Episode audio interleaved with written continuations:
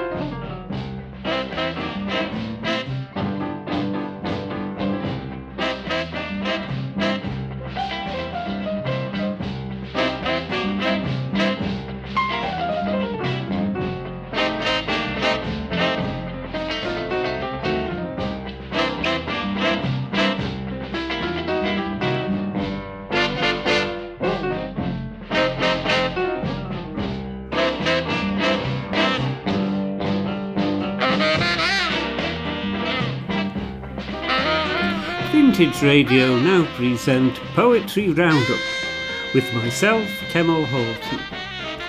Today's guest poet is Mike Penny. This is the first part of a programme that was originally broadcast on the 18th of March 2020.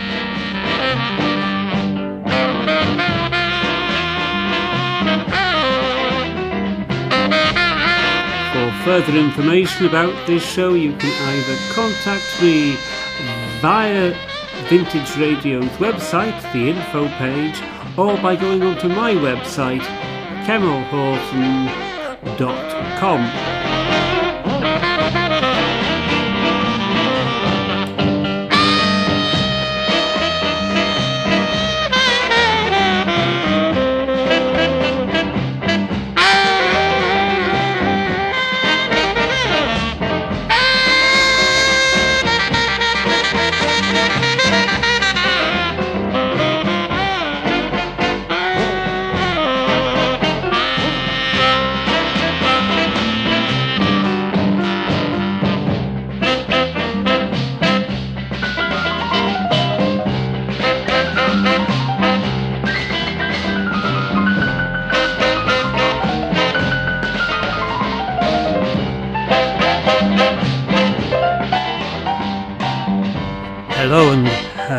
Welcome to Poetry Roundup with myself, Kemal Horton, and today's guest poet is Mike Penny. Hello, Mike.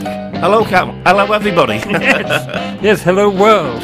We have a, a show packed with all sorts of things, uh, and we're going to start off with a track from Kiwanuka, and it's Hero. Here it is.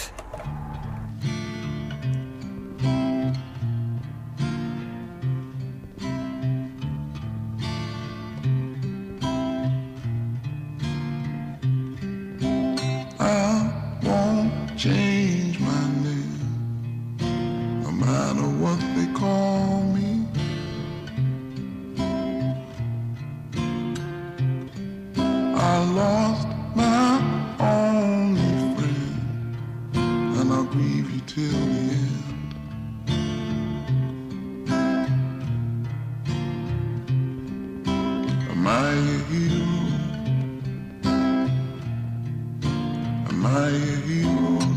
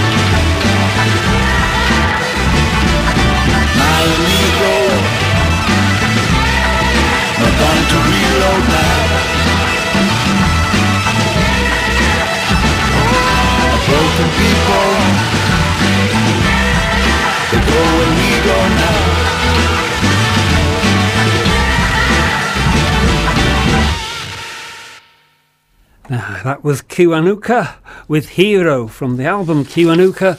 Uh, rather excellent and uh, got a good 1960s feel to it. And you can see some of the influences going on throughout the whole album. And uh, it's, well, we'll say new for me, very new for me. It came out at the end of last year. So uh, we are current on this programme, if nothing else we are going to start off with something from the archive right away. This is from April 2017, and it's Paul Beach. Larkton Hill. Steep is this track I climb, hand in hand with my love, our friend leading the way up this wooded shoulder of sandstone, her jolly dog Spot racing by a skitter of paws in golden leaf. Steep is this track of tangled briars, mossy green boulders, the flash of a jay, milky mist threading through birch, holly, oak, as far below lies the old life, where my ghost must reside in photographs hidden, spoons in a drawer the wrong way round, a certain chair claimed by others. Steep was the climb to this high heath of heather, scrub, adders, buzzards aloft, where we lunch on a log, spot ears pricked, forepaw raised, as the Iron Age ghosts of Maiden Castle call me down.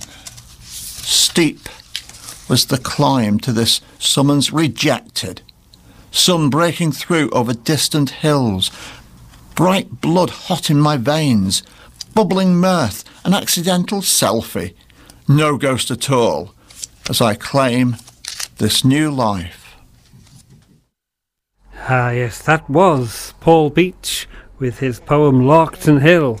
And Mike, we've been up Larkton Hill a few we times. We certainly have. Yes, not far from uh, where a friend of ours and fellow Chester poet lives uh, in Tattenhall. That's Pam Moyle, of course, and she's organised a, a, couple of picnics up Larkton Hill that we've uh, rather enjoyed. Speaking of climbing things, this next poem is from my annual collection of nonsense that I put out. Um, and it's called taking steps. The spiral staircase twists and turns, it takes you up and brings you down. So when you think you've reached the top, you find yourself back on the ground. You see the place you want to be, take the passage, climb the stair, but east is west at every turn. When you emerge, you are not there. The place where you still want to be is up a turret far away.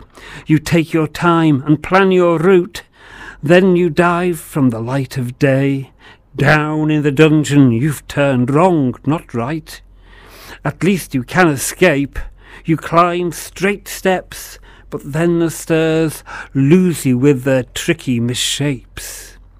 On the toppest top it tingles, and there's such treasure down below. All about the people mingle from places such as you can't know. Yet isn't that the way things are?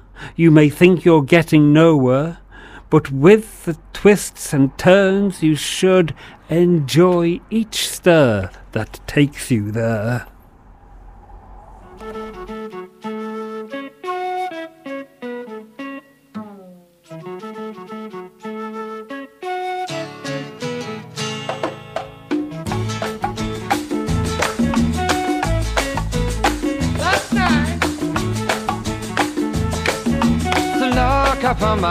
My gate's a snail, that's what it is. The lock upon my garden gate's a snail, that's what it is. First there is a mountain, then there is no mountain, then there is. First there is a mountain, then there is no mountain, then there is.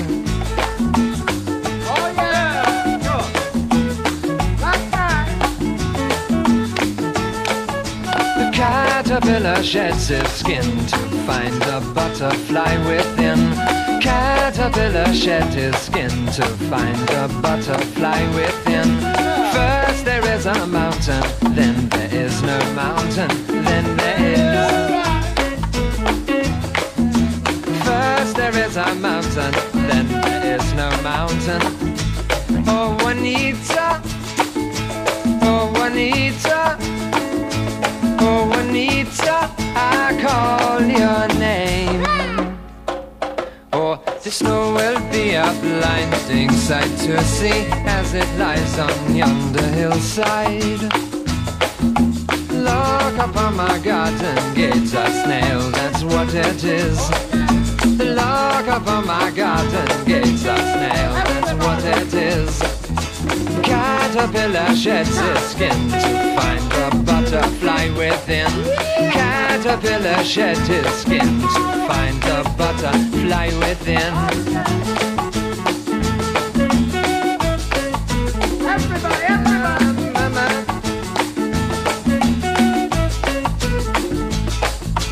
First there is a mountain, then there is no mountain, then there is.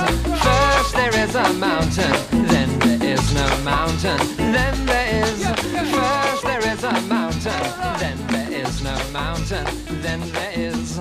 First there is a mountain, then there is no mountain, then there is.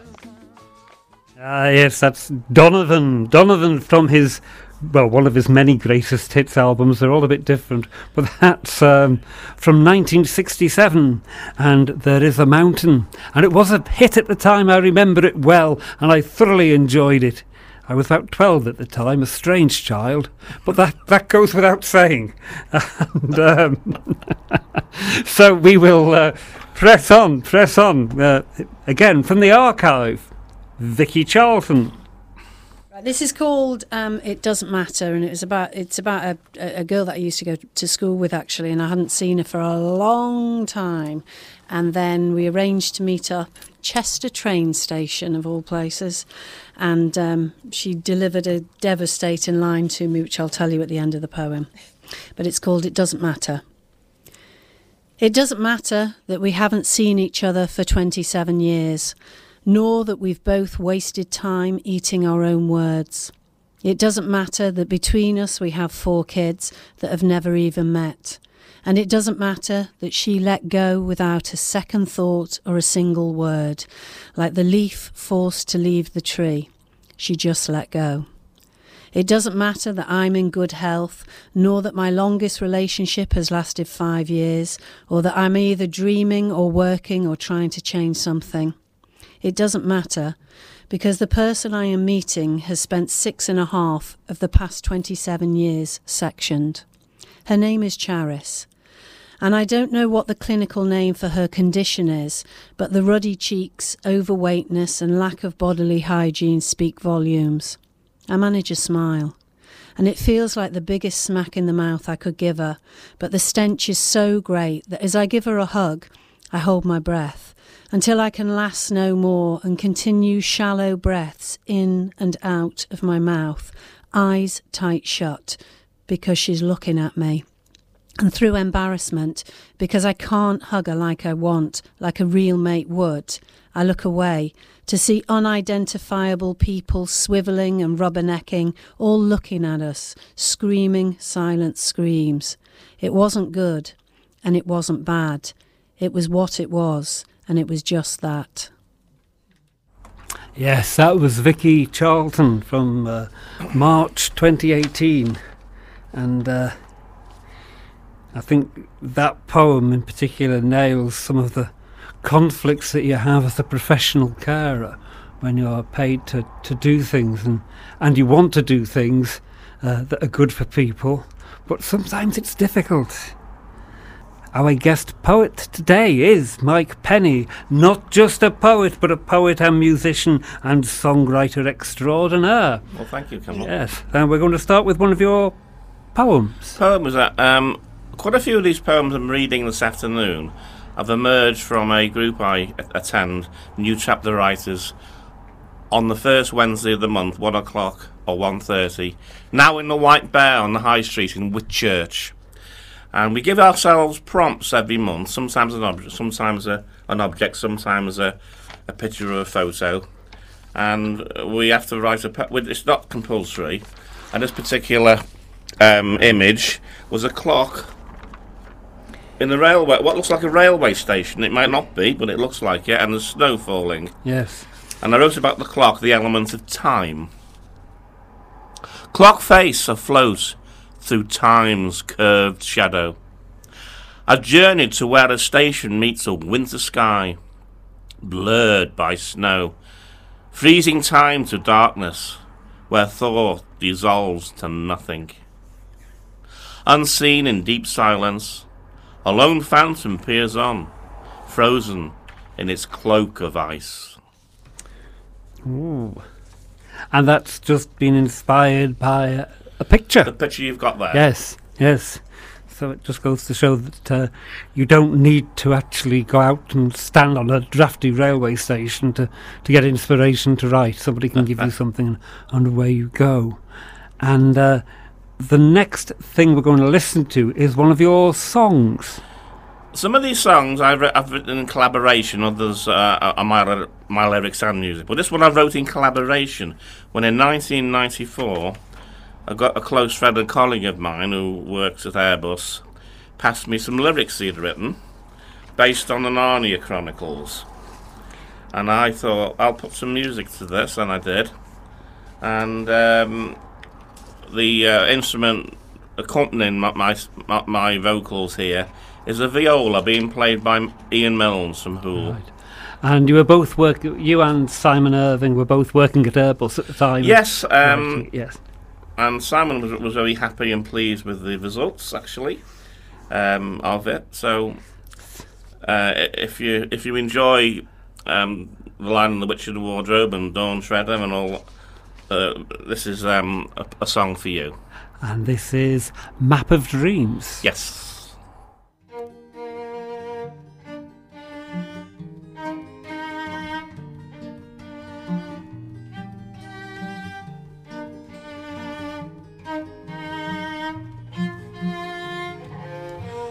I'll sail away when this night has fallen on a gull's pale wing to that magic shore. I saw you once on a torn old parchment, a world to wish I could never go.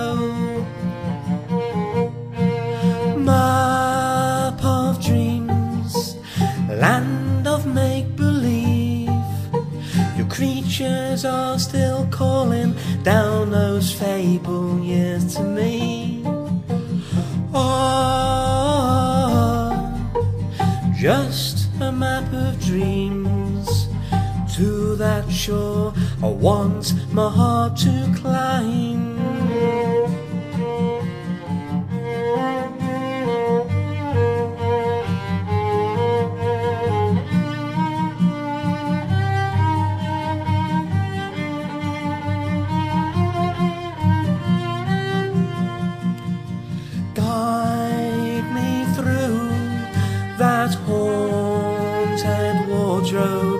To the lion's flag on a far green hill.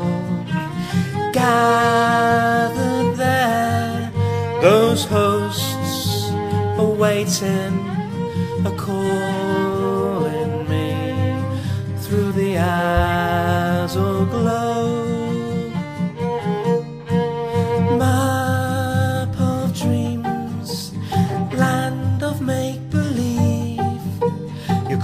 Are recalling down some lost mythology. Ah, just a map of dreams. Through that door, I want my steps to lead.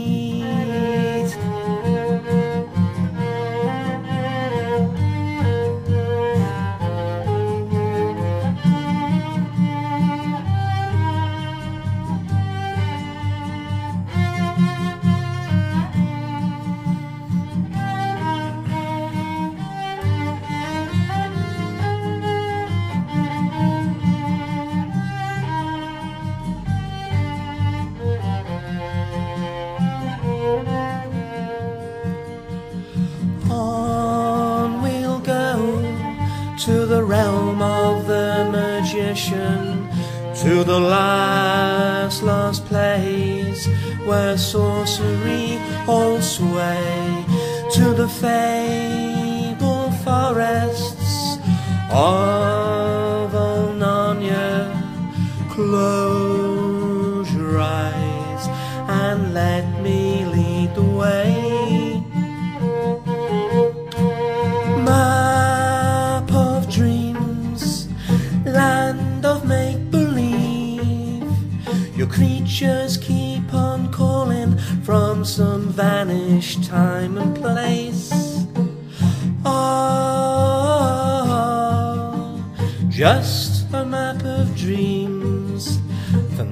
uncharted shore. Blows.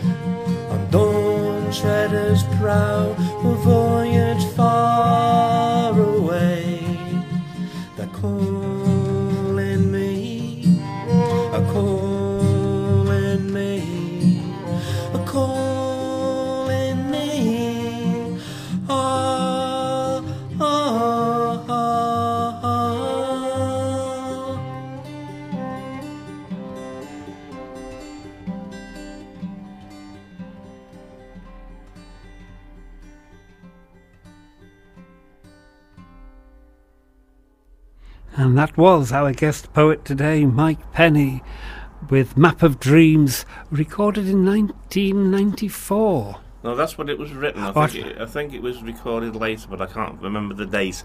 It was recorded in Hull by a chap called Jim Patterson. He brought all his equipment along Yes, from Yorkshire, yeah.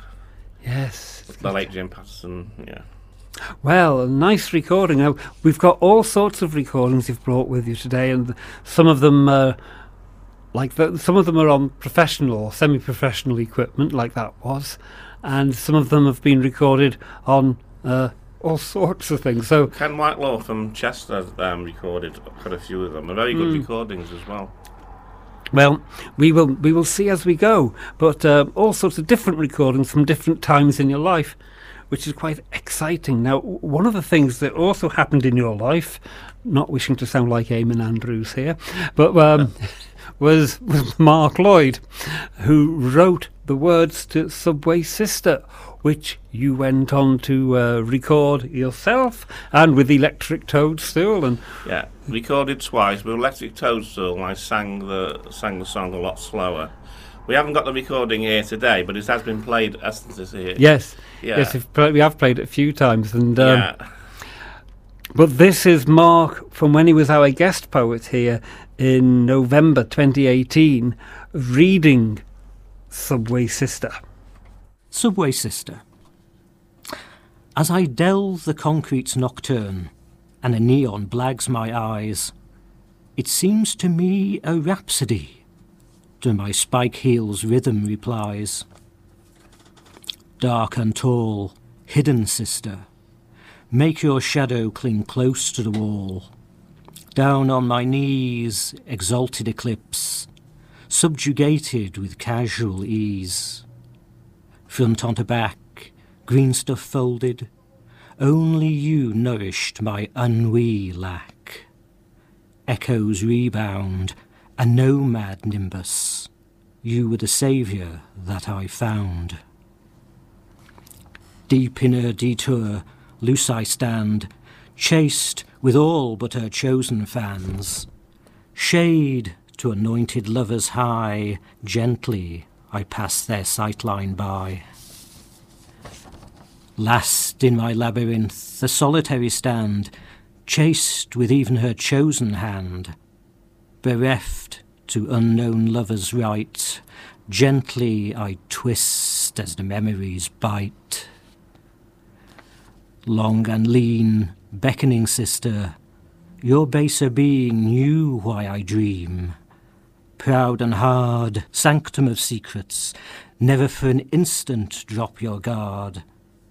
Tarnished by luck, cloistered prey, giving your all to a flourishing buck. Bankrupt of worth, cold and sealed, fate rides out on your pleasure surf. False haven in the jaundiced light, abandoned as the naked night. I bluff the silence and whispers with the spirit of the subway.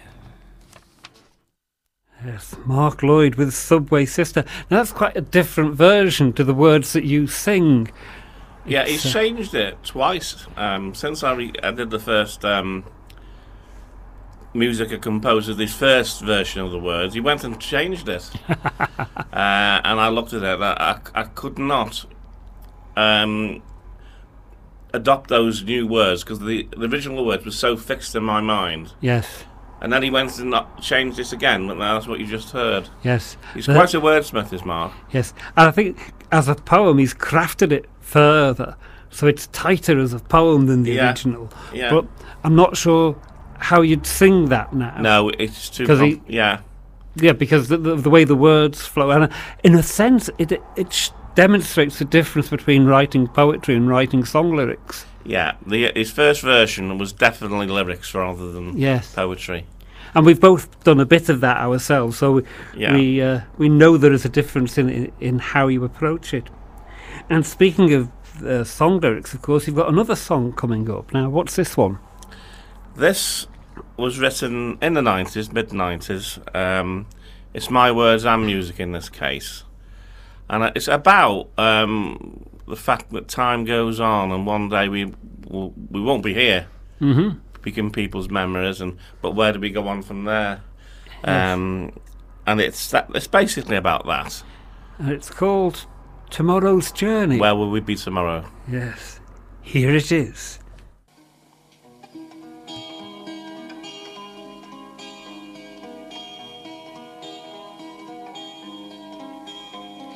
Soon now, our souls like the leaves will soon pale and fade, ready to climb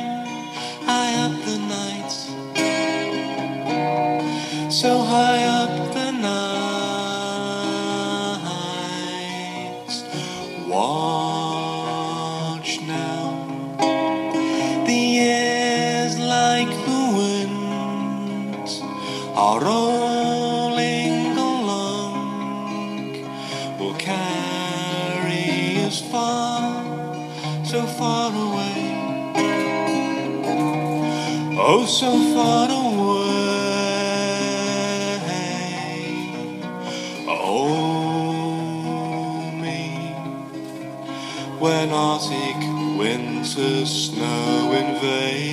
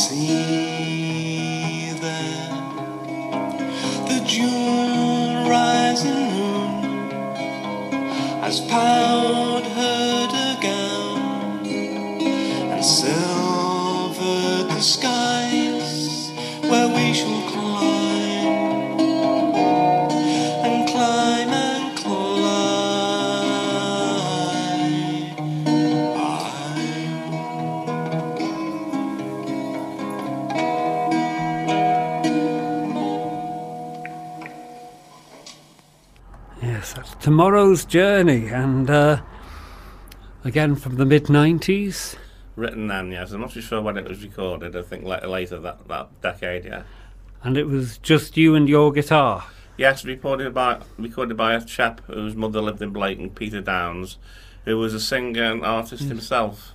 Yes, and it's a nice, clean recording. Hardly, and in fact, no hiss that I could Yeah. hear on it, and uh, very good. Yes, and you have another poem. I do another one from a prompt from New Chapter Writers in Whitchurch, which I you, you got you, you have a month to, to, to you know come up with something, and this poem actually rhymes. Now, uh, most mostly I write free verse, but I've got no objection to rhyme, and when it comes out as, as, as a rhyming poem, it's, it's really good. And I didn't I didn't intend it to rhyme, but that's how it happened. It's called Comet. With silver breath in silver light, a comet foaming down the night, emerging from far depths of space, returning soon with glowing pace, back through the icy moons of Mars, towards galactic maps of stars, kindred of the worlds beyond, departing with a fiery song. Yes, was that written about any particular comet, or was it just? No, no. The strange thing was, I mentioned the icy moons of Mars, and I thought, well, that's not true. Did Mars doesn't have moons, but then I found out it does. It does. They're more like they're more like big lumps of rock. Yeah. Um, and I thought, well, how did I, how did, how did I know that? I think it's just coincidence. I could say I was being intuitive, but Well, sometimes you you know you've got this, you have that much information that you've just got an inkling that something's true, yeah, and you know you don't you don't actually know it know it, but you think that, and very often it is true. So you're digging deep into your subconscious there for that one. yeah. So that's a bit of a mystery. But as you say, it's probably also what it says. What you Yes. just explained. And of course, they now say that Mars is full of ice, isn't it? Yeah, they do say that many, many millions of years ago, it was more like Earth, um, with water and lakes, and because it's a smaller um, planet, the solar wind has actually taken away most of the atmosphere. Yes. It doesn't take our atmosphere away because we're a bigger planet and the gravity keeps us. Well, we, we've got it so far. Let's look after it. and we've got another song by you. What can you tell us about this one? Now, this was a, um, uh, Simon Irving, who I mentioned earlier, has his own group, and John Gibson is he, he'd done a piano piece, and I listened to it and listened to it. This is what this is quite a number of years ago now. Um, and listening to it, I, I was getting words, and eventually I put words to this piano piece by John Gibson, and um, I think the there's an extra vocal on here. I think it's Helen, Helen Yardley, who's singing this with me. Right. Well, it's Don't Leave Me Now the Summer Is Gone, and we'll give it a listen and see um, if we can spot any. Who else we can spot in it?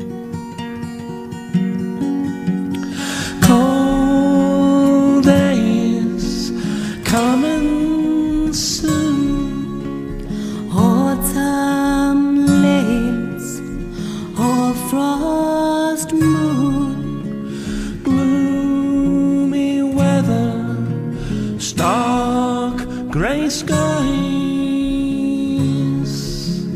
Don't leave me now the summer has gone. Oh no, no, don't leave me now the summer has gone. Oh no, no, You are mine in July's garden. drowned in the fire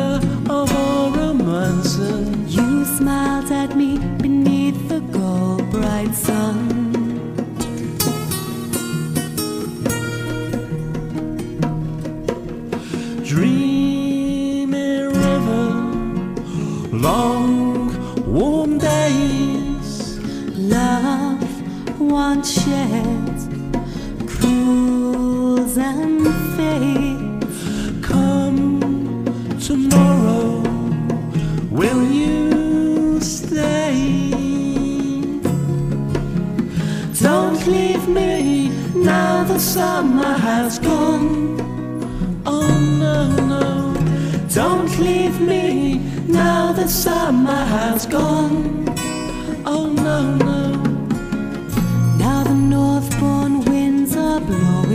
Taking our love with the fading roses. far beyond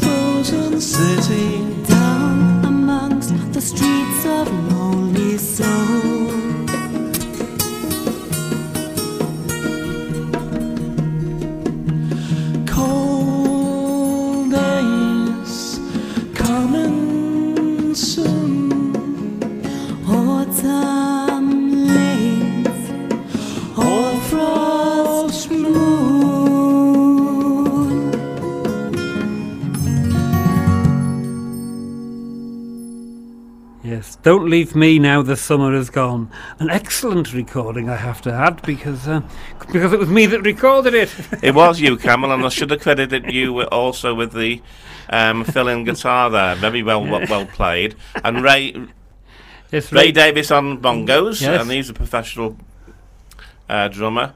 Also, Helen Yardley, who's also a professional singer. Um, so that's why the the, the, Yes. the, the voice was so nice. So Yes, and recorded in, in the house I grew up in. Uh, we, yeah, we had plenty of space in there to do all sorts of mad stuff. but I don't know how long ago that was. It was roughly 10 years, I'd say that's 10, maybe a bit more. yeah. 10, maybe 12 years ago, between 10 and 12 years ago. But uh, yes, lovely song, lovely song. Now then, we have, we are coming to, yes, another um, piece from the archive, and now we're going back to 2014 for this next uh, poem, and this is David Subaki. This poem is simply called Liverpool, and it deals with, I suppose, the third major influence in my writing. We've heard about Italy and we've heard about Wales. This is Liverpool. Liverpool. My roots are tangled. Italy, Wales, and Merseyside, each straining for attention, craving the sustenance that promotes life, sometimes in cooperation, sometimes in competition, coiling around my feet, tugging at my senses. And when I travel, they go with me, with their own clear messages, different accents whispering advice in both my ears, different languages, explaining, criticizing, recommending strategies, allaying all my fears. Works of art and literature, music and architecture, politics and poetry, fertilizing my mind, feeding me with riches, never holding me back. But in times of crisis, in the deepest depths of night, it's Liverpool I turn to to tell me what is right. Yes, I think that's a fantastic poem Oh, of, lovely, of David. Yes, and I'm sure. Oh, I love Liverpool myself. Yeah. Yeah. I'm sure it strikes a chord with uh, many of our listeners too. That idea of turning to Liverpool, and the, and uh, we have um, uh, well up to another poem from you. Yes, I think this is from prompt from New Chapter Writers in Whitchurch. It's called Moonstruck. Oh, by the way, all these poems I'm reading this afternoon are my recent recent poems. Moonstruck, you drag with your lunar heels the deep ocean shadow, serene spacious lung of the planet's vocabulary. Our hidden, concealed consciousness echoes your unfathomable story. Sea flame from ocean storms, outside our perception's gravity, the siren's oyster breath upfurls from voids beyond dark inner spaces, where tides and thought unformed rise silent from our mind's opaque profundity. Ooh, yes. So all of these are, are newish poems, then. Yes, they're, they're mostly written after be, af- from Whitchurch, the Whitchurch Writers Group. So the Whitchurch Writers Group. How long have you been going there now? a few years now. It's called uh, New Chapter Writers, actually. Yes. Uh, just just to mention, we meet once a month, 1.30. We've changed venues. We now meet in a public house called the White Bear, the bottom of the High Street, the opposite side of the church. And at the moment, of all the cancellations of this is actually still going going to going to Right. happen. As far as we know. As far as we know, we make out, but there's only a small number of us, like three or four, and we have an, an outbuilding, which Yes. is like, like from the rest of the pub. So we're, it's sort of isolated from the pub. Mhm. So um, we don't know if the pub's going to close for you know for Yeah. a short while. But at the moment, uh, Derek, who's the, the pub landlord, says he's in the foreseeable future he's going to keep his pub open. Right.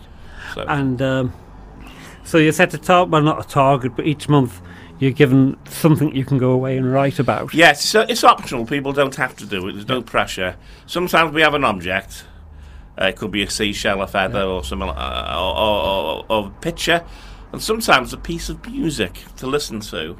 Yeah. To see if you if you get words coming from. Listen, we don't say who, I I do that, but I don't say who the composer is. Right. I just I just pass the music on. And you found it useful then for keeping your um, keeping the juices flowing. It certainly does. It's a very creative little group, and Mark Lloyd goes to it, the one who, Yes, who read Subway and he's been writing stories. Yes. Fantastic stories. Well, long may it continue. and we, we go on to another piece of music now. This is uh, Pity Me. What can you tell me about Pity Me? Yes, well, Ken Whitelaw is um, a very good um, folks musician from Chester, and he's a multi instrumentalist. There's nothing he can't play keyboard, vi- violin, guitar, um, and so forth. And he gave me these lyrics he'd written about a, a mining disaster in 1922 in a place called New Hartley. a bad one, and he'd written these lyrics and said, "Could you put music to it?" And I thought, "I'll have a go," and I did, and I've, I sang and recorded it, hoping to take it to the folk clubs, but we never did. uh, a few weeks ago, I found a recording that Ken had done. Yes. I thought that's a damn good song. I'm not um, trying to boast. I thought, why on earth did we forget to do it? And uh, it, it, it it would if it uh, the right group Yeah. got hold of it, it. I think it would go somewhere. But I don't think it'll ever happen. Yeah, we we try we, we did it a few times with Celtic Spirit, didn't we? We did, yeah. Those concerts and things that we did, and uh, so this is uh, and Pity Me is the name of the mine, isn't it? I think it's. or is is. it the village? I- think it's the village, yeah. Or the village. in New Hartley. In so this is his well, here's a Ken, song, Ken's words, my my music, and my vocals. right?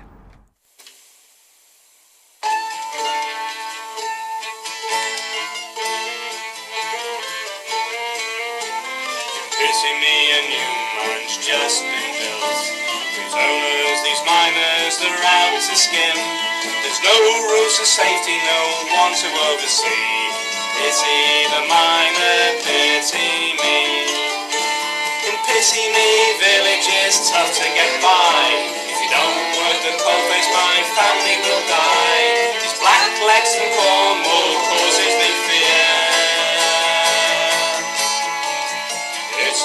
miner, pity me. Pity me owners many a new mine. Newcastle, Seaham. The land is cheap and so are our lives. Pity the miner, pity me.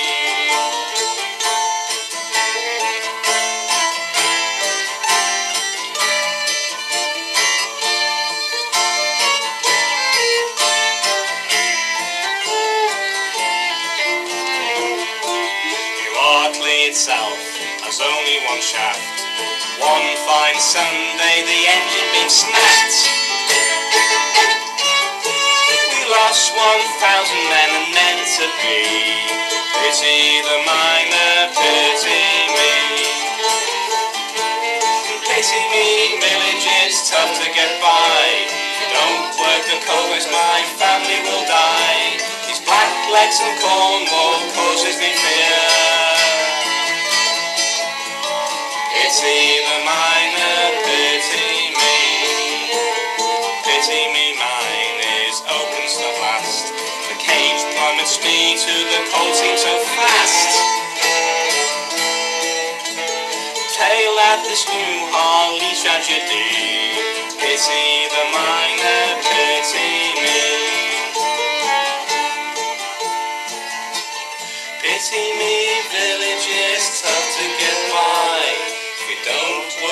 the my family will die. These black lights from Cornwall oh, causes me fear. Pity the miner,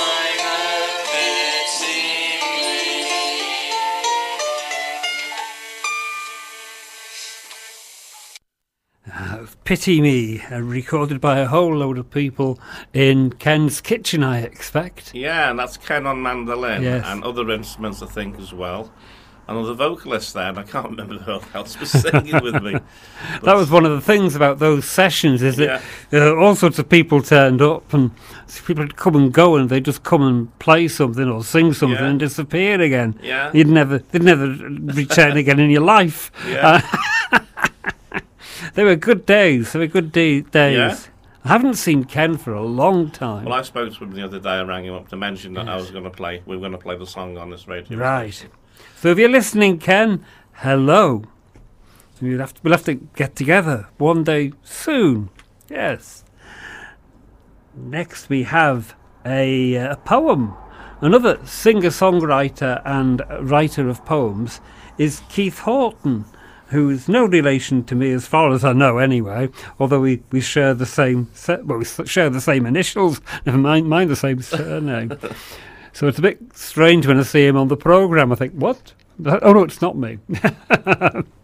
so Keith um, regularly plays at uh, the River Poets at Gallagher's and is thoroughly entertaining. He has a CD out of his songs as well, which is His Bark is Worse Than His Bite.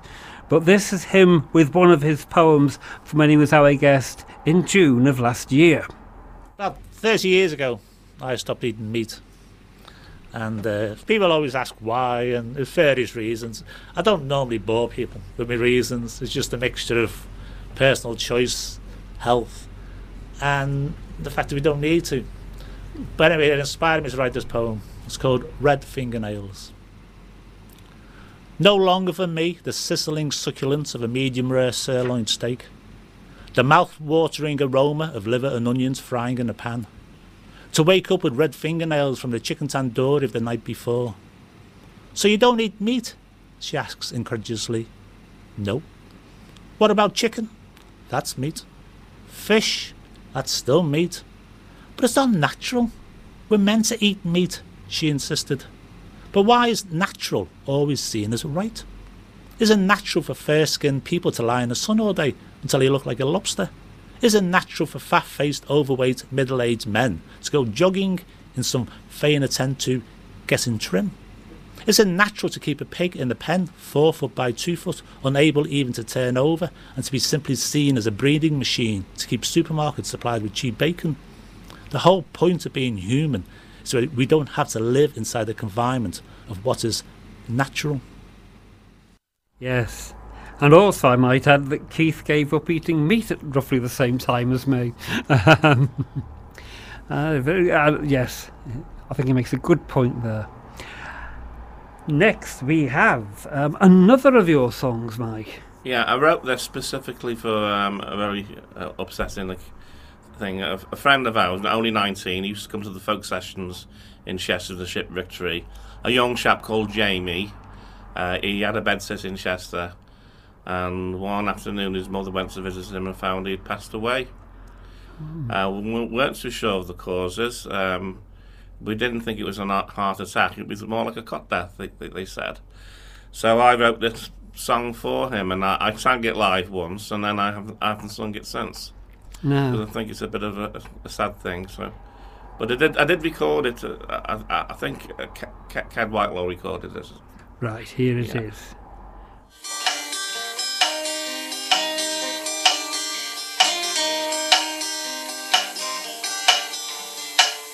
Jamie, you left so sudden.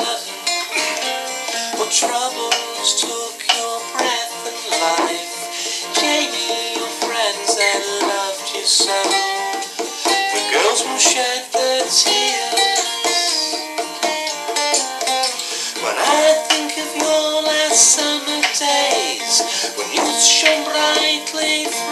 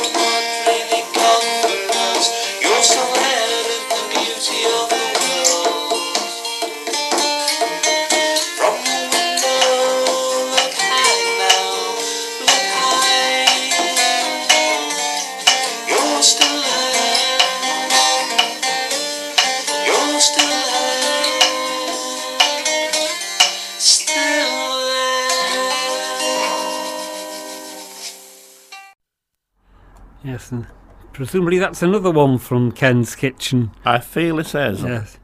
1998 that was written.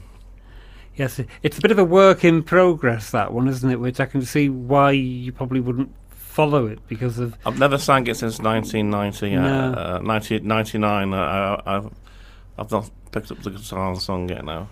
No, it, it's a difficult one to know what to do with, isn't it? Yeah. When you write something which is not necessarily a, fu- a funeral piece, it's but it's about somebody and uh, it stirs up all sorts of uh, emotions. Then, doesn't it? It certainly does. Yes. Still, it's good to have a, a, a copy of it, a recording of it. Yeah, well, that's preserved Yes. in that in that sense. Yeah. Yeah.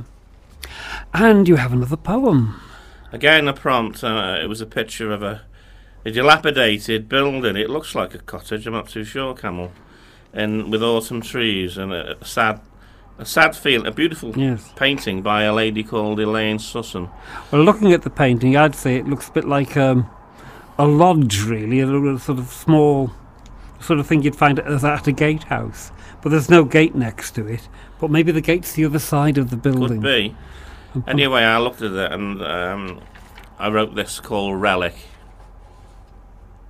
Some mist-strewn road, long slid from dreams, its fragments profound somewhere, growl to old scars, tears I once knew, my soul in other epochs, vanished ages, where a dwelling from some silent vortex, its pattern blurred on some leafy, distant hill. Where even phantoms have bled away through cracks in time. Does her hand still linger there, feeling mine? Once blood and flesh, hours once shared, an autumnal landscape through a window once we knew, and shrines her name. Ooh. Ah. So we wonder who who the her is. Who is her name? What is her name? I don't know, it's Yes. just sort of like a previous life, maybe, or Yes. when I was looking at it, I thought maybe I lived there once in some other But this this is the beauty about writing about uh, a painting because the whole thing becomes a fiction, doesn't it? And Yeah. and you can play with it quite comfortably there. Yeah. Whereas if you'd visited the building, you might not feel Get quite the same. because Yeah. the building's solid and is real. Yeah. And you're tied to closer to reality. Yeah. So with that, you can build on somebody else's fiction, which is interesting. Interesting.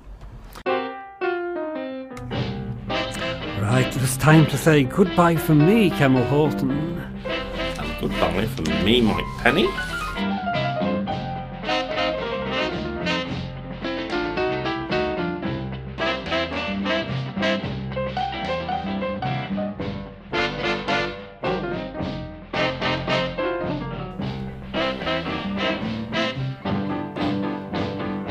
You have been listening to Poetry Roundup, brought to you by Vintage Radio.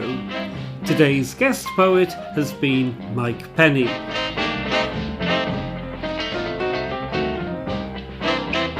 This has been the first part of a programme that was originally broadcast on the 18th of March 2020.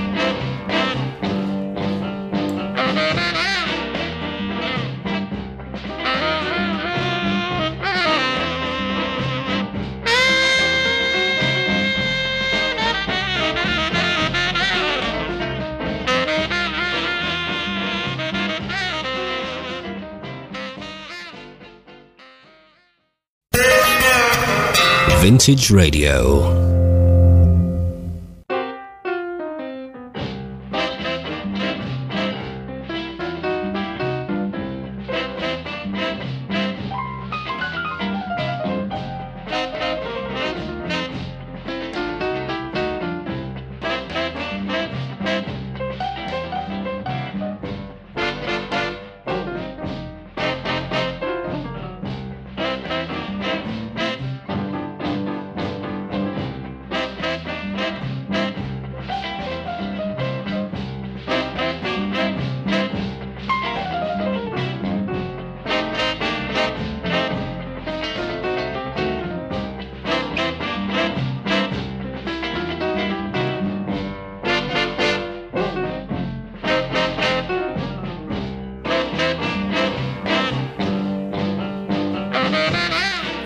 Vintage Radio now presents Poetry Roundup with guest poet Mike Penny.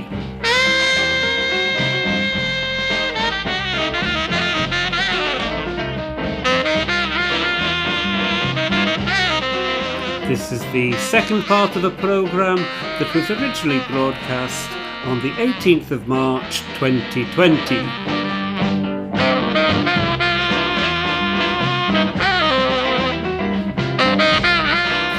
Further information about the show, you can always contact me at info at vintageradio.org.uk or via my own website, kennelhorton.com. I look forward to hearing from you.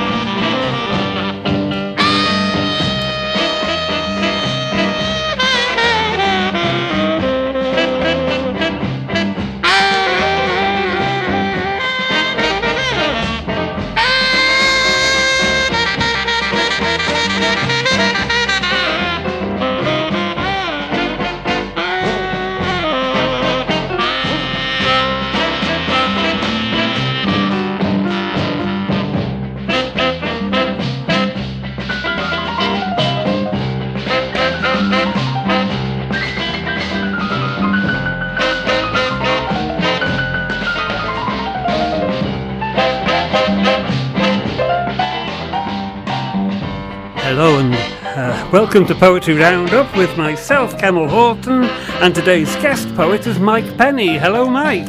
Hello, Cam. Hello, everybody. yes. yes, hello, world. We have a, a show packed with all sorts of things. Now then, in June of last year, we were, I think, well blessed by having the Palestinian poet Nahida Yassin as our guest. Uh, she was just so interesting, uh, coming from, well, a different culture to, to ours, and writing stuff that was interesting and telling us about her life. And uh, she said that her English wasn't good enough to read her poetry, which I'd still dispute. But she came with her friend uh, Anne Camplin, who read her poetry for her. Um, and again, that says something about uh, the work she put in, like her ear for her poetry. She knew how it should sound in English, but she felt she couldn't do it justice, and so she had Anne Camplin do the reading for her.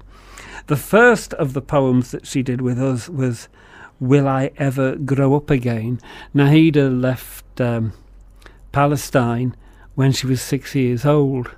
So a bit of her that feels stuck, that feels still six years old because that was the age she was when she left home. Anyway, it's all in this poem. The first poem is Will I Ever Grow Up Again?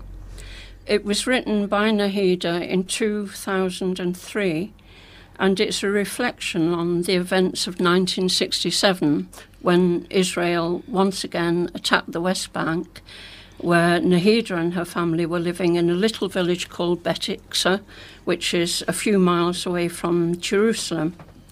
Uh, Nahida was seven years old at the time, and she's felt that uh, the experience of being driven out of her home, where she had a big extended family, she was the eldest of five children, so mother had to take a baby in arms and a toddler and the other children and put layers and layers of clothes on them because that was the only way she could carry clothes for them. She needed both hands to hold her babies. Um, and she couldn't hold suitcases, so the children were piled up with clothes, layers of clothes in very hot weather. It's called Will I Ever Grow Up Again? Life on hold. My internal clock shattered into pieces. Forty years of forced exile have no record in my book of memories. Chapters of lost titles, blank sheets, page after page, unseen pictures with no lines, mysterious characters with no faces images that have neither shape nor colour, invisible words that have no letters nor meanings, a sad story with an unwritten script. Life on hold, aging by the day, head inflamed with grey hair, swallowed by a dark sea of shame, having to flee without facing the storm, shaken by the gales of hurt and pain, with my roots uprooted, a freezing, everlasting winter, watching over my shoulders, awaiting my decay. Life on hold. I was seven. I am seven. I will be seven, and I will stay seven until the day of my return. The pieces of my shattered clock will be put together that day, and it will start ticking again. The pink and white blossoms of my spring will become something more than just a dream. I think she's a wonderful poet, and she brings this. Uh, well, it's almost patronising to say she brings an authenticity to what she's writing about, but so much of what you read about refugees is written by other people. But she, just that picture of the children having all their clothes put on and walking through a hot day wearing all their clothes because they couldn't carry suitcases. It's just stunning, and to think that's that was what 50 years ago, and it's still happening today, and it's happening worse today. But uh, yeah, I think she brings it fresh, and uh, yes, you can feel it. We move on. We've got another piece of your music, but not you singing this time. This is. Uh, tell me the story behind Only You, Lord. It began when Pam Oyle, one of our um, fellow poets who lives in Saturn Hall, wrote a couple of poems, A Garden of Gethsemane, um, and another one, um, Betrayal. Um, and I said to Pam, why don't you write some lyrics for um, a Christian song, and I'll attempt to put music to it. And she did. It was about her experience in gardening, and um, it was called "Only You, Lord, Can Make the." The idea was that we can plant seeds in a, in a pot or in soil, and after that, it's up to uh, nature and God for them to grow. That was the idea. Anyway, this was 2010. In 2011, I worked on it and I, I created a tune. Which sounded very much like I, composed it on the guitar, but when it, was played on the keyboard, Ian Milnes went and put, um, we mentioned before, an, harmoni- an harmoni- harmonisation to it, and it sounded like a hymn, a traditional hymn. That was never the intention. It was meant to be a, a folk song. Anyway, um, we, we know Ian notated this, and after that, it's been performed at various churches, uh, a total of twelve times. Once at Quaker Meeting House and chapels. Um, once in France as well. Wow! Performed there uh, twelve times t- to date, and it's been used actually as um, a harvest festival song, and it's actually not a harvest festival hymn at all. It's about all the seasons. Yeah. But it really does sound like a harvest festival hymn. Well, it didn't set out to be a harvest No. festival hymn, but it's it's kind of become one. If you listen to the words uh, that Pam wrote, it's taking you through all the seasons. So it's, it's it's not specifically a harvest festival hymn. But when it's been performed, it's been performed at harvest festivals because Right. it it's got that feel about it.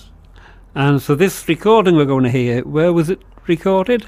This particular one um, was recorded in Northwich in 2013, I think, by the the group there. That um, I'll just got it down here somewhere. Um, The Condate Singers? That's right, I found it. Condate. Na- J- January 2013. I went down to Northwich on a train with my guitar. Oh no, with the recorder, and um, th- that particular choir sang it. and I made a recording of it. And here it is. Farmers plough the land in spring,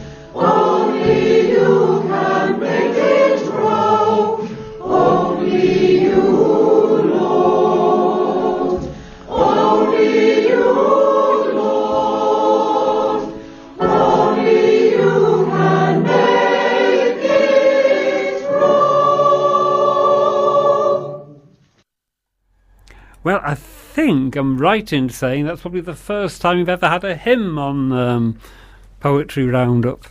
But uh, Yeah. it definitely sounds like a hymn to me. Yeah, it wasn't composed as a hymn. Actually, on the guitar, it sounds more like a folk song. Yeah. When uh, Ian put the, no, notated it and played it on the piano and, and then on the organ, my God, it sounds like a hymn. Yes. So yeah, It's interesting how these things Yeah. evolve and how Yeah. they, they get a life of their own, don't they? yeah, that's right. Yes. In the meantime, it's a piece of music this time. And this is Siren. So, what can you tell us about Siren? Well, the music was written in 1999, but the actual words were written by me in, in July 1992. it's basically um, a traditional style, a Baudelairean pantoum where lines repeat. And um, I gave the lyrics, or the poem or lyrics to Steve Byrne. He's a singer and composer in 1999, and he composed music to the words, which uh, he's, he's singing here. So, this is Steve Byrne singing. Singing, it's, it's, it's his music, but my words.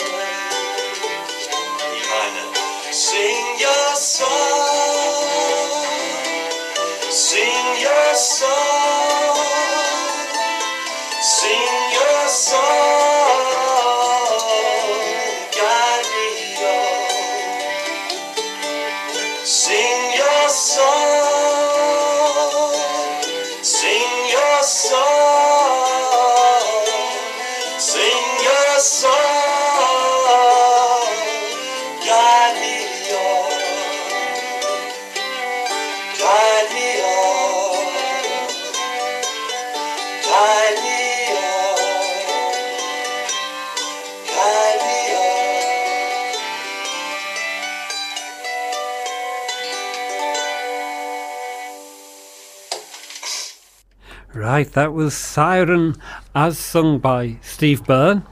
And you have the words in front of you as a poem The, the original poem was written in 1992. The music was Yes. composed a few years later in 1999. And what's the, what's the format again? A Baudelairean pantoum. Right. And it's where lines repeat. It needs to also rhyme. It's, it's, it's quite a tricky thing to write. Um, you, you need a lot of ski- a lot of skill to get get it right. And uh, I've written about three or four Baudelairean pantoums. This one's called Siren. Uh, you've just heard the words being sung, and now they're being read.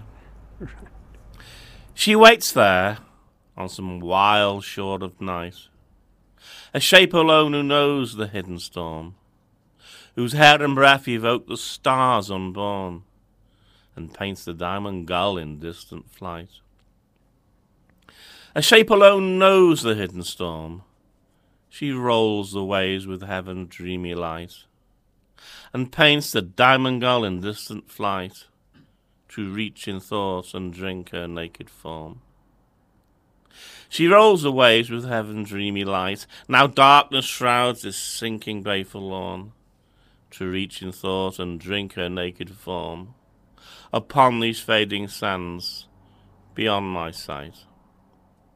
Now darkness shrouds this sinking bay forlorn. A wild urging sends my soul to plight. Upon these fading sands beyond my sight. She holds my desperate life, impaled and torn. Yes.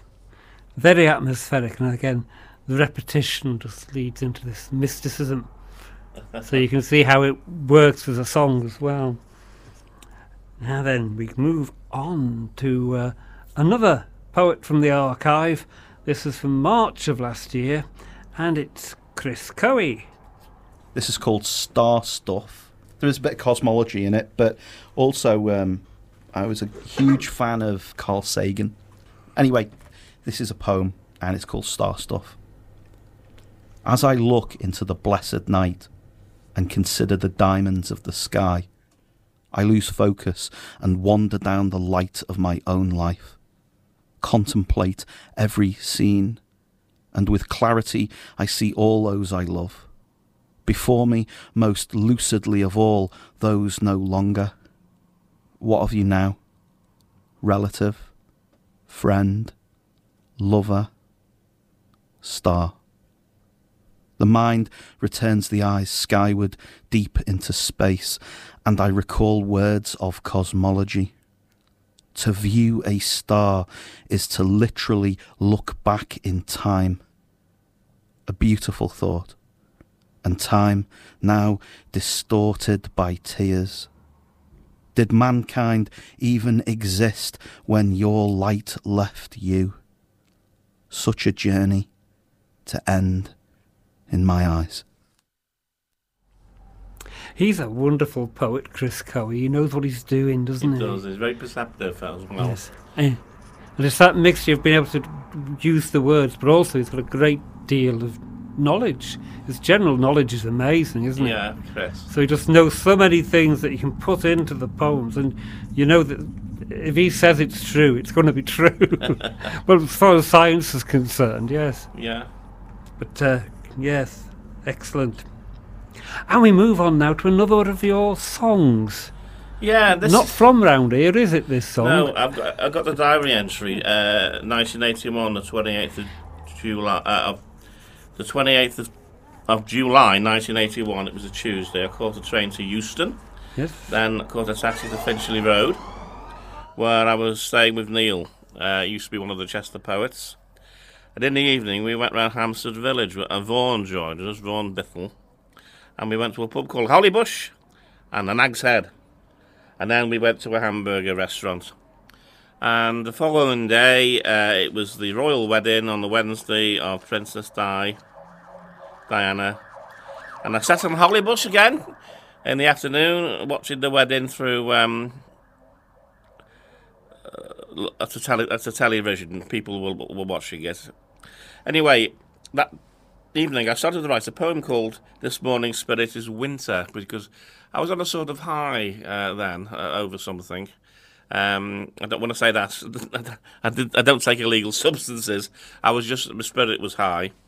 And years later, I wrote, I wrote words again, uh, and it was called, called it Hampstead Night, referring back to that night on the 28th of July, 1981.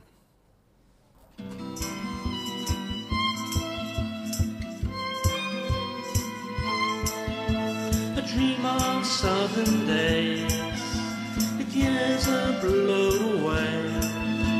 A Hampstead night in North London in the summer of 81. Let's live up that London night, so love may come our way. I lift my glass to stars above those Hampstead skies in that summertime.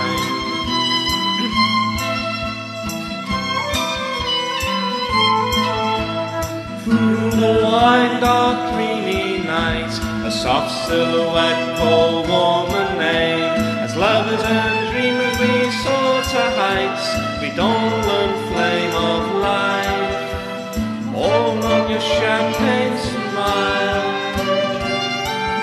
There was music from the bars. We laughed and laughed away.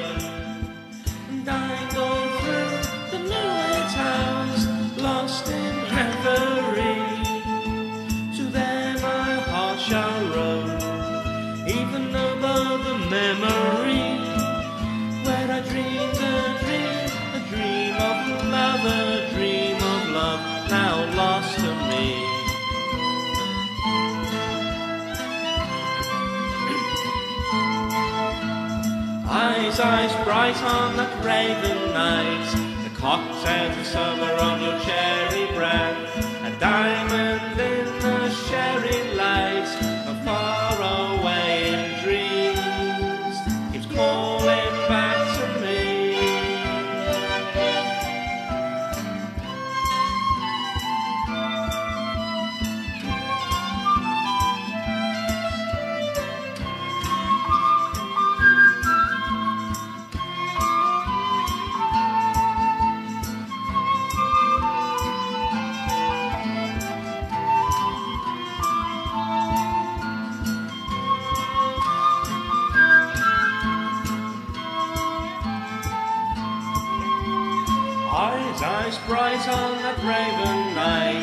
cocktail summer on your cherry breath, a diamond in the sherry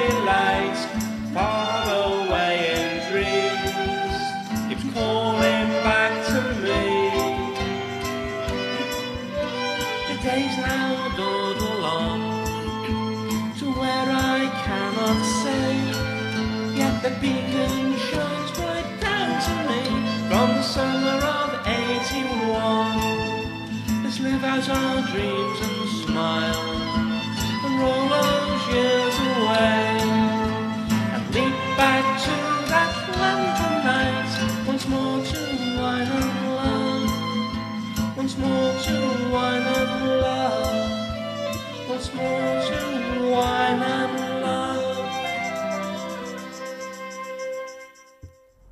Hampstead Night. So who were the musicians on that? Can you remember? The flute, I'm sure, was Sarah Lewis. I thought it sounded like Sarah Lewis. and yes. she was absolutely superb. Yes.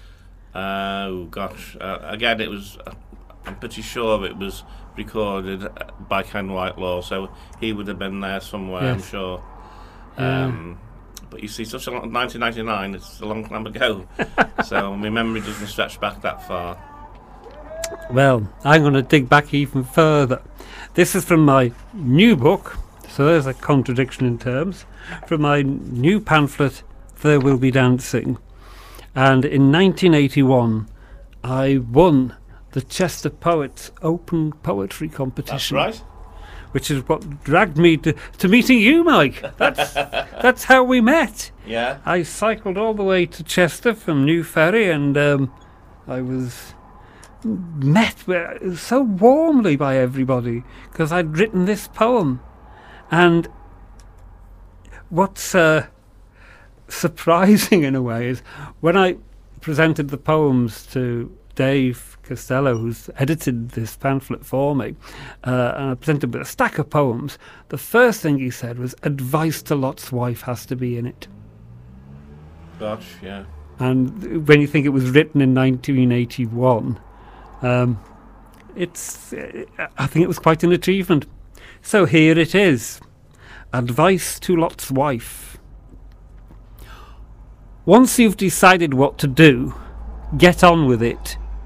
Do not spend too long on desert corners thinking about ethics, reasons, and things. There are none to be found there. When under such scrutiny, even the best ideas will turn to stone. Just pack your tent and go, alone if necessary, and don't ask questions that you don't need to ask. If you should hear the roar of fire close behind, ignore it. Don't tire of running till the race is through. There will be time enough for you to ask those questions and maybe think up some answers then. Don't be tempted by paths that lead away from Zoar if that is where you say you're going. Don't be petrified in the hot vastness when the wide plain surrounds you, nor be conformed by cities where your brain is pawned to pay the rent. Now, if you're set on going, hurry and don't let doubt stand in your way. Keep wisdom at your side. Then, when the sounds from the cities stop you in your tracks, above all else, please don't look back. Yes, so that was um, written in 1981, so I'm well pleased to see it uh, still living, still doing things. You were obviously a good writer then, Carmel. You know. Uh, Yeah, I must have had a, a, a, a, a dormant few years in between. it's funny because I picked it up, hadn't it had fallen right off my reading list. You know, you have a, Yeah. you have a list of poems that you normally go to. Yeah. That's what you read. And I hadn't read it for probably 20 years. And I picked it up relative well in the last 10 years. And I was reading it. And it was, wasn't until I got to the very end I realised I'd written it all in couplets. And because you're not aware of it all the way through. No. But it is, it's all in couplets, and it's only at the very end Yeah. where it's the couplets are um, where the line endings end with the couplets. Yeah. And uh, I just thought, wow, when I it's funny when you look at old stuff and you go, and you're that removed from it that you can look at it almost like it was written by somebody else. But uh, it's back on the reading list now, I can assure you. And you, speaking of reading lists, you have another poem. Two spheres. Yes, but I f- first ever went to New Chapter Writers the first, very first time. We used to meet in a, a different pub then, and the prompts were objects. Was a feather, there was a shell, other things, and Pam Oil produced these objects, and we all. I took two marbles with me, and uh, when I got back to Chester in the evening, I sat in a public house called Coach or the Coach House put them on a table, got my book out, and I wrote this poem almost immediately. Two spheres. Two spheres, pearled in blue light. Two universes, twinned, parallel to one heartbeat's breath. Two poets, two quills. Somewhere sits another me, creates identical words ink flowing outside of time. Some phantom nib beyond the stars scribbles my name. Oh, yes, I like that, and it's got that uh, parallel universes almost, isn't it, as well? Lot of, it's vague enough to have all sorts of interpretations on it. Well, I do enjoy um, modern science, and what I think is, there's um, one branch of science, superstring theory, that say Mhm. that there's different universes. Yes. Whether that's uh, can ever be proved, uh, uh, maybe in the future, and I think I had that in mind. Yes, that's good. And uh, an almost a pop song from you now. Yeah, um, years back, I used to go to a public house, sometimes on my own, in Blacon. I'm going back to 1995, and uh, a bit of a rough pub. There was a, a lady in there that was very attractive, and I could never speak to her. I was too shy. But, but, but because of that, I wrote um, a, a song um, called um, "My Monday Girl" because it was Monday when I used to go there, say Monday night, and uh, the song about I wrote a long time ago.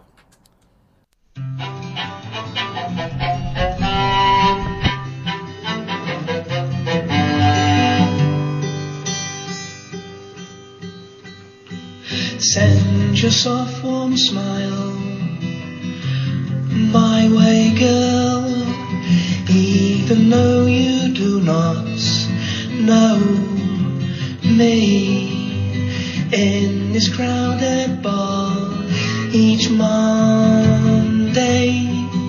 just once a week I come close your way, longing for that chance to get to know you.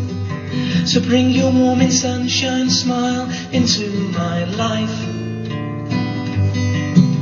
Can feel my pounding heart beat true for want of loving you. It's a busy pub on the rowdy estate but I'm captured by the smile of an angel's face. In the fading light of Mondays, I'll come close your way. Oh, baby, I so wish that I could simply talk to you.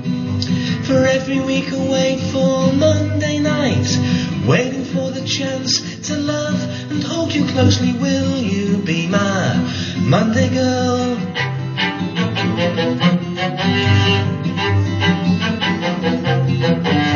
So bring your warming sunshine smile into my life and fill my every hour with joy. For girl, I love you so. A dream of standing close to you as I watch from the lonely corner of this crowded bar. Will there come the chance for us to meet? Dreaming of the moment I can hold and love you. Will you be my Monday girl.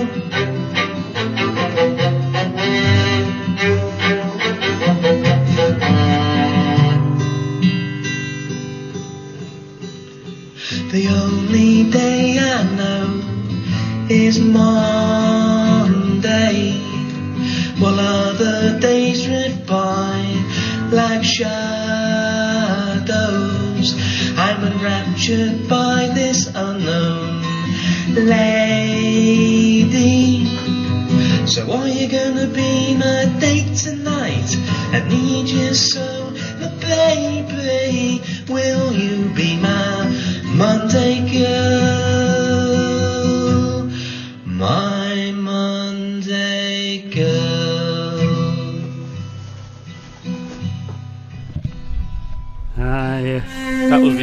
Again by Jim Patterson at Ian's, Ian Milnes' house. And we had Ian Milnes on viola again. Yes. Yeah. Almost, almost a pop song. Yeah. yeah. aye. Now then, we go back to the archive to July again last year, and Ian Parr was our guest poet. Here he is. An unexploded poem. there was a poem in a hedge, a threat to life and limb. The policeman said he would allege some poet threw it in. He told us poets are a threat to life and liberty, and that no one should forget crimes committed behind a poet's poetry. The roads were closed, the pubs were shut, the public was protected, the bookie claimed his runner was not by poetry infected. At last the bomb squad they arrived, for mental strife prepared with body armour they'd contrived for showing they weren't scared. They carefully surveyed the scene, taking a big red box out of their truck where it had been, antiseptic to rhymes and meters unorthodox. That poem they placed in there. The order of the day was caution. That red box they moved off to where disposal of the poem may be safely undertaken with a resounding great explosion. And peace and quiet was resumed in this town. The traffic still rolls up and down, while poems and their poets lie with their verses in the sky. I love that poem. I think it's brilliant, uh, and it's it's humour. Yeah. great Ian doesn't write a lot of funny stuff, but he writes a lot of very technical stuff, and the his technique and the humour does work really well together. Uh, and we have a, another song, another song. Yes, this is. These lyrics, lyrics were written by a young lady at the time called uh, Nairi Peters. Now, she came to Chester Poets, and then I invited her to the folk, a folk session in one of the folk um, sessions in Chester in a public house. And then um, I, I realised she could really sing, so uh, I said, "Would you like to participate singing some with with me with some of my songs?" And she agreed. And she didn't live all that far from me in Blake in Mayfield Road, and I went round to her parents' house, and she produced these lyrics she had written, and said, "Could, you put music to them, Mike?" And I said, "Yeah, of course I will." Saying that, I didn't know whether I'd achieve it or not, but I did. And um, it, I think we produced a really good song because it, it it works really well. And the idea was we go to the the folk club singing it, but we never did. Things happen. Uh, at the time, she was a professional dancer on actually on a, on a television program with other dancers. Um, but I haven't seen her for years. So, Nairi Peters and Mike Penny. Nairi's words, my music.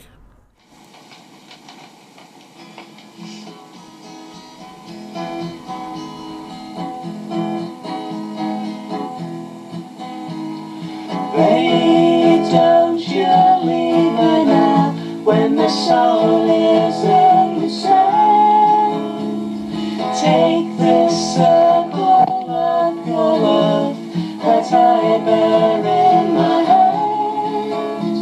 Remember still waters I beg you for the peace of your love,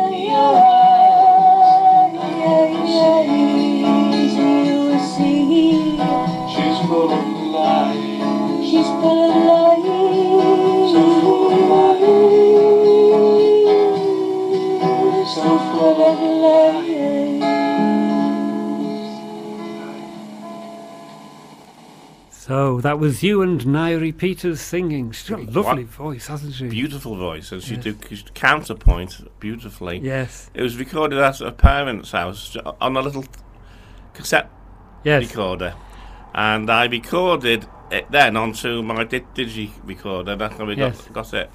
It's a pity, really. We it, we didn't take off as a duet, you know, singing because Yeah. it, she was so good. Ah. I haven't seen her for years. I don't know what's become of her. Mm. She's probably married now with a different name. I don't know. No idea, yes. Yeah. Ah, what becomes of people? They all end up on vintage radio. That's what becomes of people. Aye, and uh, you've got another poem, yes. About a shop. Uh, it's it's an antique shop in Liverpool, but an, an antique shop with a big big difference. It's it's called 69A. That's the actual postal address of it. And the chap that runs the shop, who owns it, is Trevor Doswell, who moved to Liverpool in 1976 from Birmingham, where he had a market stall. First, he moved upstairs into number 81 Renshaw Street. That used to be the Merseybeat offices, where he sold vintage clothes. And in 1980, he moved to 69A Renshaw Street. The atmosphere is wonderful. It's worth a visit. 69A. Here, time's hidden cupboards creak wide on rusted hinges. Two odours, aged infused, rise to dance from memory's corridors. Forgotten shapes, items from decades lost, return as old friends, unbroken to the vision. Drift, crisscross past mirrors, reflecting fabrics, old hanging coats, yellowed books, boys' annuals. Gate still to lost childhood haunts. See high the peacock feathered hat, some shelf below the with phones, Bakelite red, jade green and cream. The ratchet poised to dial some family number, years since you knew. Finger poised, with clockwise turns. Anxious breath you wait. They fail to answer. Ah, yes. Yes, again, lots of atmosphere, as there is in this next song, Isolated Heart. Yes. This was recorded in Callander, Scotland. We took our guitars up there. Carmel bought his guitar as well, and there was a lady rec- recording the poetry. Uh, and we sang songs. Uh, this is my song, Isolated Heart. By the way, Simon Irving um, was playing the keyboard at his house quite a few years back, chords. And I began to s- sing over the chords, these words. And eventually it became a song. And that's how it came about. Yeah. And this is our record, well, your recording, recorded in Callander uh, in the bedroom above um, King's Bookshop. Yeah. Here it is.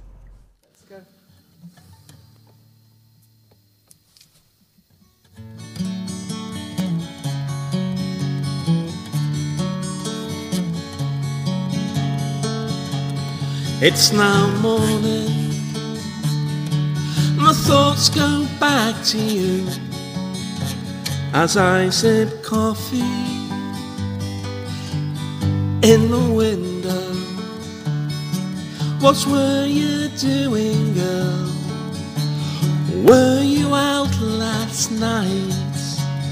For I thought I saw you clear within a dream. A midnight lover in suit of white. The moon was full and living, like the flame that lit your eyes. A pure, clear light upon me in a burning jungle night. Far off in the gloom, there's a dark approaching storm. Across the knotted landscapes of my isolated heart.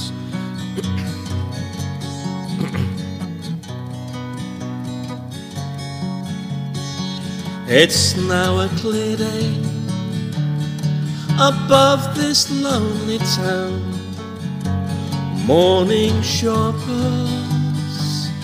in the Just a memory now as I call your name. Where were you going when nighttime falls? A midnight lover, what were you doing? I glimpsed you in the arms of someone wandering through my dreams. An uninvited stranger in the turnings of my mind. Far off in the gloom, there was thunder on the wind. Across the knotted landscapes of my isolated heart. I feel a stranger in this lonely town. Busy people just rushing by. I cannot find you there in these city streets. A star that glowed once bright for me. A midnight lover, I saw you last in the arms of the newfound stranger, in the darkness of that dream. Your soft light slowly faded, a warmth once meant for me. Where shall I go now? I'll search for you no more across the knotted landscapes of my isolated heart. Where shall I go now? I'll search for you no more across the knotted landscapes of my isolated heart.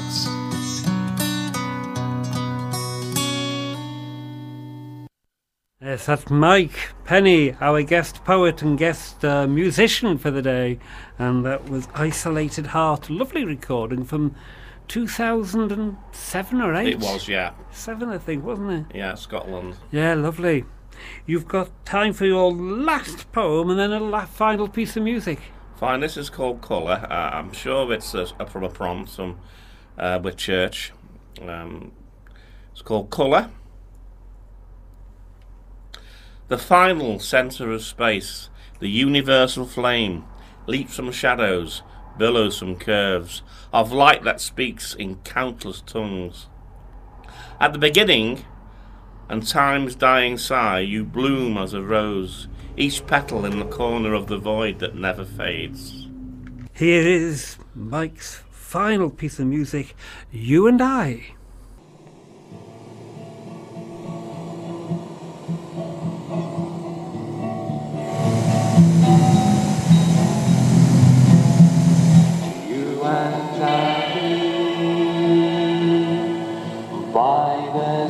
and silver shore, placing your hand on mine. You and I here by the sea and silver sand, shadows fell from the sails.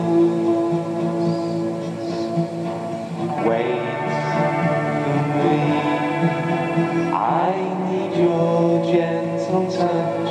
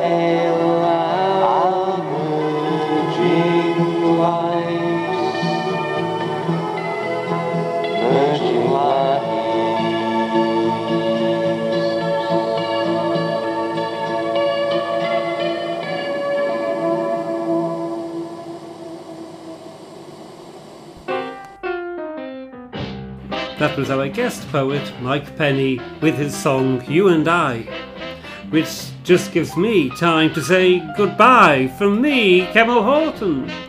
And goodbye from me, Mike Penny.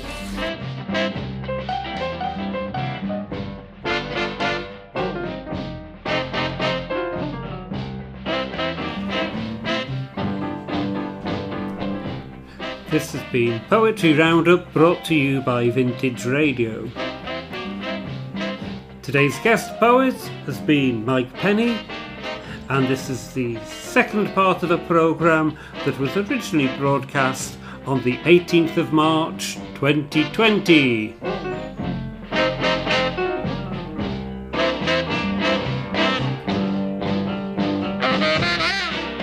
For further information about the show, don't forget you can contact me here at Vintage Radio. Just send an email to the info page. I'll be happy to hear from you.